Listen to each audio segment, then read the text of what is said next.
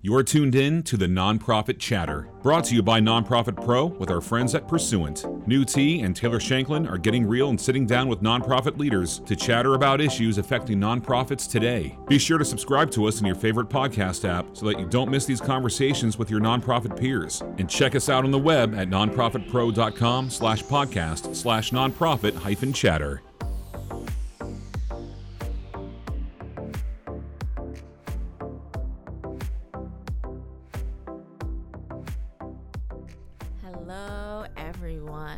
Welcome to the Nonprofit Chatter Podcast, hosted by me, Nhu Te, editor in chief of Nonprofit Pro, and me, Taylor Shanklin, VP of Marketing at Pursuant.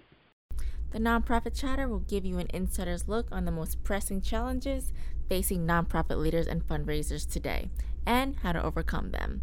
In each episode, we'll engage in invigorating conversation with industry leaders and find out what tools and tactics nonprofits need in their repertoire to help their vision become a reality.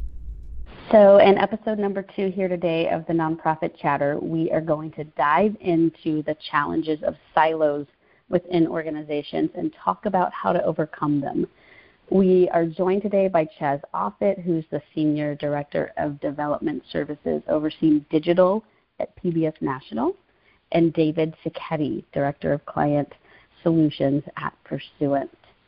Hey, Chas, David, thanks so much for joining us today. It's really a pleasure to have both of you here. Uh, we're really excited to talk about silos because both of you have been in the boots on the ground position within nonprofit organizations, but you've also both been on the consulting side. So I think it will be really interesting to have your line of sight, having seen it from both angles. Uh, how are you both doing today? Great, Taylor. This is Chas. Great. Thank you. Good to be here. Yeah, it's good to be here as well. This is David, and I'm really excited about today's conversation. Awesome. Okay, cool. So let's let's just get right into it. Um, you know, in order for nonprofit organizations to thrive and, and to make that vision a reality, like people need to work together. But often we see it every day. Organizations really fall into the pitfalls of uh, silos. Why is it that you think that nonprofit organizations are so prone to falling into that pitfall? Chas, if you want to get started. Sure, sure. I think um, it's you know uh, everybody would love to work together, and it's such an easy concept, isn't it? You know, I think um, I mean people yeah, right. people inherently collaborative, um, and we are social social species. Um, however, I think there are there are certainly uh, physical barriers, uh, such as an organization's management structure that can uh, impact culture, and I think that's a big big piece of it. Um, the man- management structure that is hierarchical sets a tone for all departments. Um, and that's not necessarily a bad thing. I think uh, the benefit is certainly one of speed, efficiency, and, and most definitely clarity of roles. Yeah, I agree with you, Chas. And, uh, you know, in some ways, I feel like silos are kind of natural, right? Because people get wrapped up in their own work and they get wrapped up in thinking, you know, about their own needs and their own, um, you know, responsibilities within an organization. And I think for nonprofits, sometimes, you know, where there could be, um, you know, less resources than maybe for-profit companies. There's a lot on people's plates, right? And there's a lot that they are responsible for, and so they're oftentimes very focused with heads down, just trying to get through the work and get their their um, get their jobs done. And so sometimes that kind of siloed thinking can creep in inadvertently.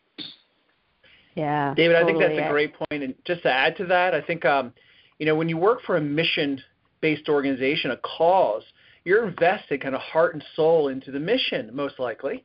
Um, and there is a real kind of natural, um, a natural uh, uh sense or desire to succeed. And sometimes the clearest path to success is head down and move forward.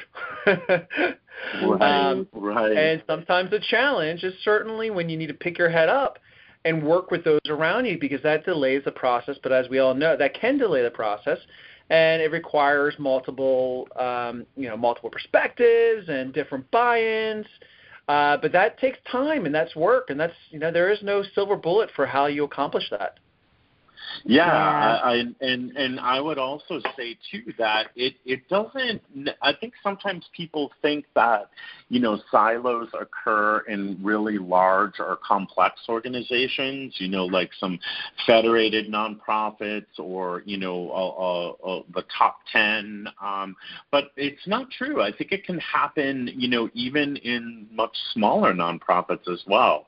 So you know, I think we we automatically go to you know large, diverse, and complex organizations, but I think it's true uh, across the board in our industry.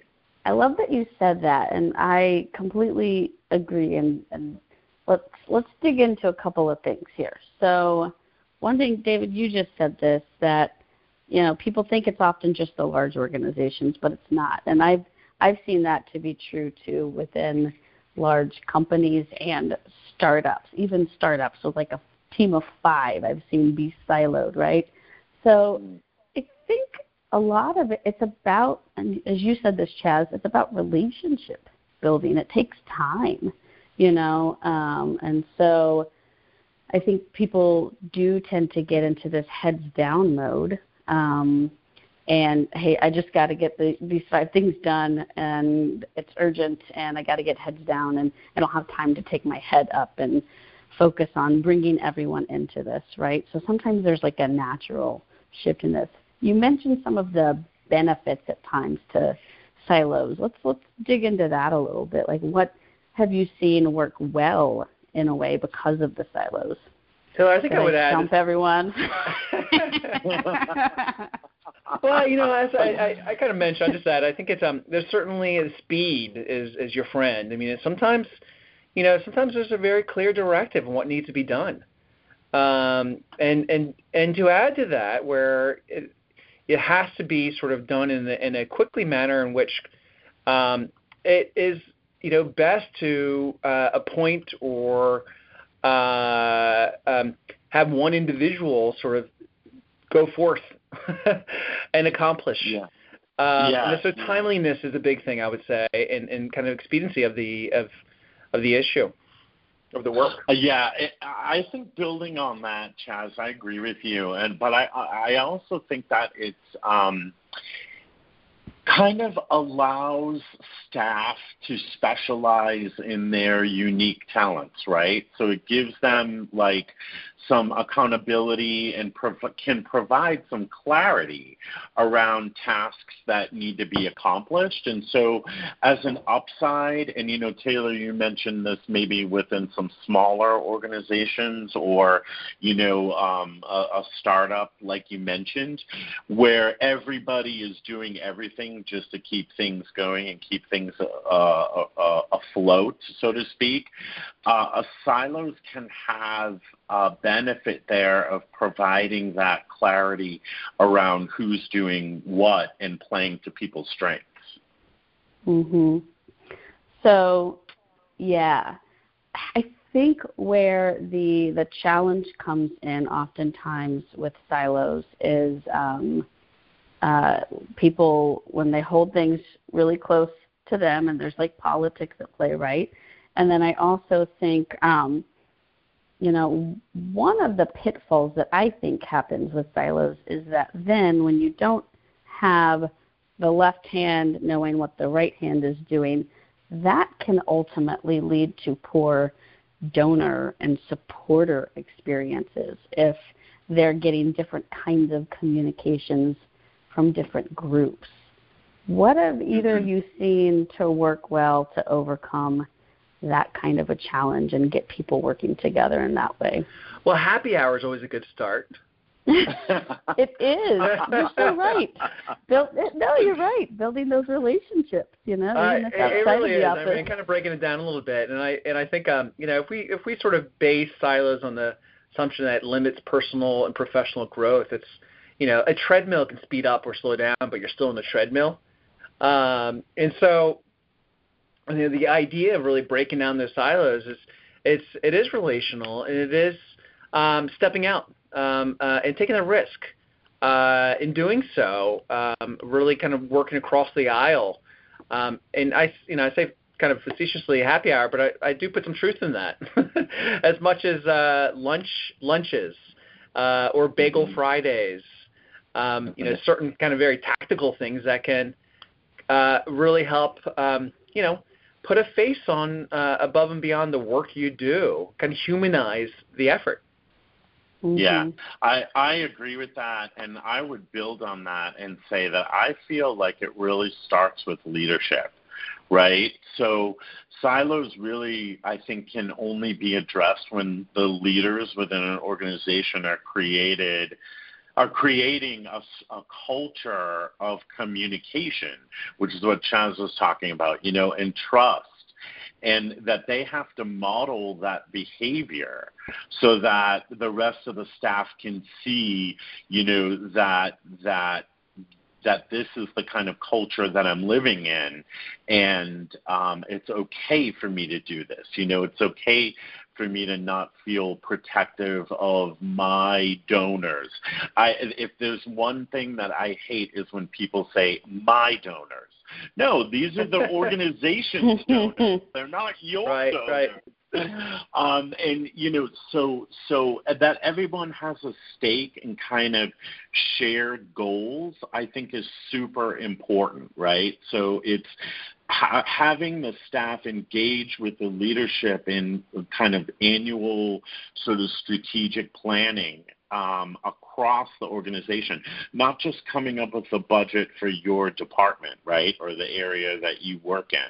Helps kind of spread that um, accountability or shared goals, I think.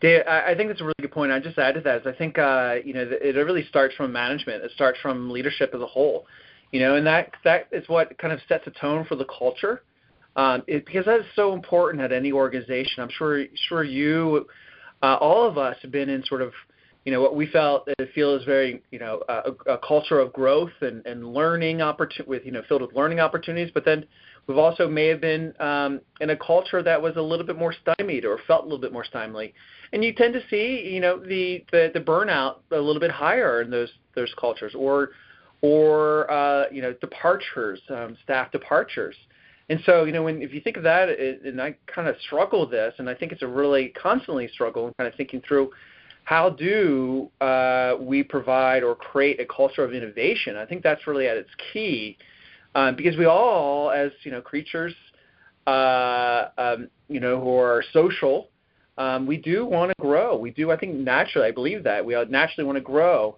Um, and silos are just a it's a learned behavior, so it requires more work to I think break it down. Um, you know, and yeah. go back to even like Maslow's hierarchy of needs, you know, which you know, the silos are sort of uh, at odds with the the whole premise. Um, you know, eh, the, the notion that good ideas are restricted to, restricted to only a select few is kind of crazy, right? Um, mm-hmm. You know, when you have leadership or senior leadership only talking to senior leadership about you know the answers, it's missing out on a whole nother uh, audience. In fact, yeah. it can burn out that audience that you're actually disregarding. yeah, mm-hmm. yeah, totally agree. And I also think that people tend to immediately think that silos are like an organizational issue or it's like an internal issue, but it absolutely directly impacts the people and constituents that you engage with you know and mm-hmm. it it it impacts that that experience that a donor might have of the organization you know the biggest example or the the the the one for me that always seems to come up is when you know you have like a major gifts team who d- doesn't want the direct response team to communicate with any donor over five thousand or a thousand dollars, even if the major gifts team doesn't have the staff to personally cultivate those important donors. It's like why wouldn't you at least want them to get baseline communications to keep the relationship moving forward? And that's siloed thinking that has such a huge impact on the experience of a donor. Yeah. Yeah, you know, I love that you said that. I do too. I think that's really it gets into um, kind of metrics and goals um, and and organizational structure. But as far as if you're looking at the you know major donor baseline, you are disregarding or potentially putting aside all the other sort of channels, fundraising channels that really impact the relationship. Um, yeah. And so goals play a part of this. As far as are you, and, and from a development standpoint, do you have a single goal for your mem- you know your membership team, a single goal for right. well, for us sponsorship, a single goal mm-hmm. for fundraising, and that may be the case. But until they're actually aligned and kind of roll up, and have a single goal and a you know and a um, uh, investment into the larger experience, um, mm-hmm. you're gonna you're gonna see this siloed effect and this sort of piecemeal. Mm-hmm. Yeah, yeah, yeah. In in my experience, just working at um, non a nonprofit as well as being on the agency consultative side, is you oftentimes as well see the mission or programs people very siloed uh, um, versus the marketing and sort of fundraising staff. And that's an area that I think a lot of organizations, their natural silos kind of develop, and which which is is sort of counterintuitive, right, to what we should be doing as an organization where programs and fundraising and marketing are working in hand in hand so that, you know, we're putting the right messages out there that we're you know talking about what is uh, how the mission is advancing and in what ways. Um, and so you know having marketing and fundraising staff interact more with programmatic operations i think is really key to busting silos down. Yeah, and David, I think that's uh, just to add to that because I, you know, the, uh, where where the silos may be, and I'm going to go out the limb here, but may need may be broken down the greatest is within development, because it's mm-hmm. it's the it's the donor that expects that, and um, mm-hmm. my uh, my boss Betsy Gerdeman at PBS often says programming is not development, marketing is not development, digital is not development, or fundraising, but development includes programming, marketing, and digital. yeah. So there's a heavy dependence upon um, what we do from the fundraising side of, that incorporates all of the different areas of, of uh, engagement with our audience. Yeah. Mm-hmm. And and that's really taking more of a you know a, you're taking the supporter and you're focusing on them, and then you're figuring out how do all of these pieces and how do all of these ways that we touch those supporters fit into that, being focused on them through that sort of development function. Yeah, yeah. And like one one example of the way that, um, in in my experience, that was very effective at breaking down the silos between programs and marketing and fundraising was using using um, program experts within the organization sort of as subject matter experts and give them some media training, right? The, for those that are willing and that you know fit the fit the mold to do that, and and incorporate them into marketing and fundraising communications um, to so that they understand how we're going to market or how we're trying to reach constituents, and so that marketing and fundraising has a better understanding of what the programmatic challenges are.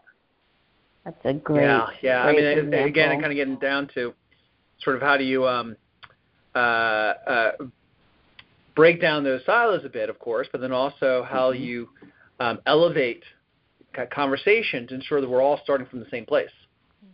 Yeah, that's right. Yeah.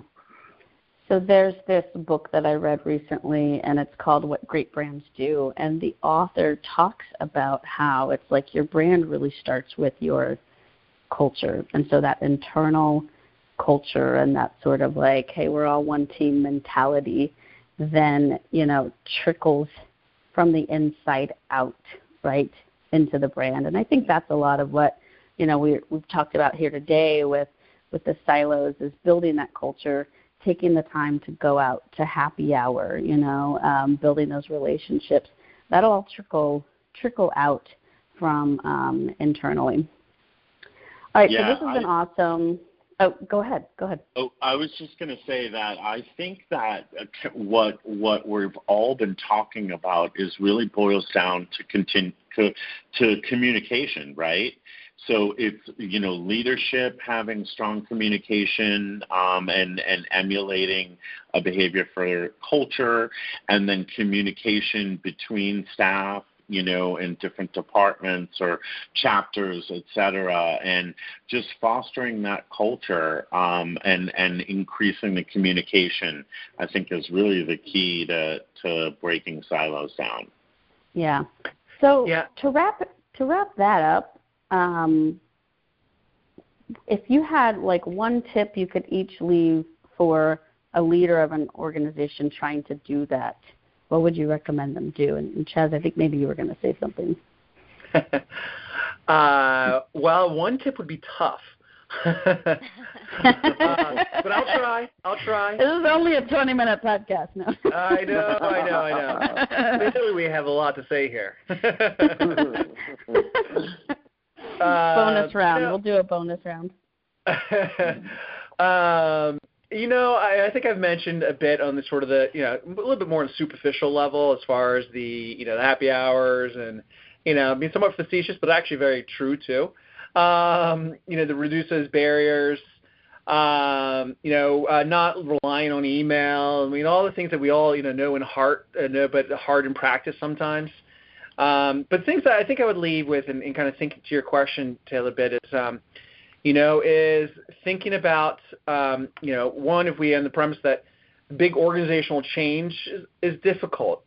Um, you know, uh, hierarchical org chart is very common in nonprofits and a lot of organizations, right? Um, a matrices is, is a bit bit of a shift, and, and shifting to more of a horizontal kind of framework de- definitely requires uh, a lot of investment and resources, time, and change and culture. Um, but I would say some of the uh, one of the best ways, and in fact, I think we're starting to try to, try this on here at PBS, is actually thinking um, uh, what are some of the small steps, and some of the small steps are uh, are really big moves, um, and that may be something that uh, a sprint, which is I'm sure sure you all are familiar with, and sprint groups are not are more akin to the agile methodology, and kind of from a product standpoint. But we have a couple sprints here going on that's really interesting, and that's getting um, uh, representation from multiple multi, multiple teams across the organization to focus on one question, one challenge, one problem, um, and really help put forth a set of recommendations. Um, and the sprint is, is really a period of time, is a short period of time that allows for this, you know, cross-departmental, cross-functional group to come together and really help to address a variety of uh, uh, uh an issue, a specific issue we've got three groups going on here at PBS. One is a content sprint group, another is culture, and the third is fundraising um, from mm. more of a uh, uh, omni-channel. So that is less of a big move or less of a investment as a kind of changing your your org chart, but certain you know group work can really be transform transformational for how we work across boundary lines. Yeah, I love that. Yeah, that's I love that. I love that too. I think that's so awesome. Um, and I I do agree that that initiatives like that, especially in large or, organizations like Chas's, makes a, a huge difference. Um, that was my experience as well, um, being at Easter Seals, was which is also large, complex, um, chapter based. Um, but you know, I think you know, what I would say is the one tip I could provide is, you know, this is really ongoing, right? It's never done. It's never going to be perfect, right? And there's never going to be one kind of right solution. I I would say that you know it starts with leadership and leadership's dedication to addressing it within the organization. And if they can break the silos down across their management team and begin to create that culture of communication and trust and kind of foster that in the staff and lead by example, that's how you're going to really get real, real change and affect real change within within your organization. Awesome, great stuff. Hey Chas, we're going to have to have you back to talk about agile marketing with me because that is where it's at. it's a work in progress here. It's a work in progress. Yeah, it is. it always is. Hence the name. All right. Well, that about wraps it up for today's episode. Taylor and I want to thank you so much for listening in on today's podcast. But before I wrap it up, I kind of wanted to point out a few things during the podcast that really stood out to me. Obviously, with everything, there are benefits and there are challenges. And with silos, and while David, you said that silos can plan out people's strengths and clarify what people are doing within the organization, I also think that there's kind of a lack of communication. So we really don't know who's doing what, and it can be very inconsistent. And Chas, I really like what you said about starting with leadership and setting a tone for culture. And in order to break down the silos, you really have to work harder because it's a learned behavior. And finally, David, you mentioned that there's a need to create a culture of communication and trust in order to make effective change. And I think that's really great advice. Yeah, Chas, David, thanks again. It's really been an absolute pleasure and a lot of fun. Um, we'll follow up about round two. Kidding. No, maybe I'm not. Um, but thanks really so much for joining us today on the Nonprofit Chatter and for sharing your thoughts and insights on this topic. Yeah, it was wonderful.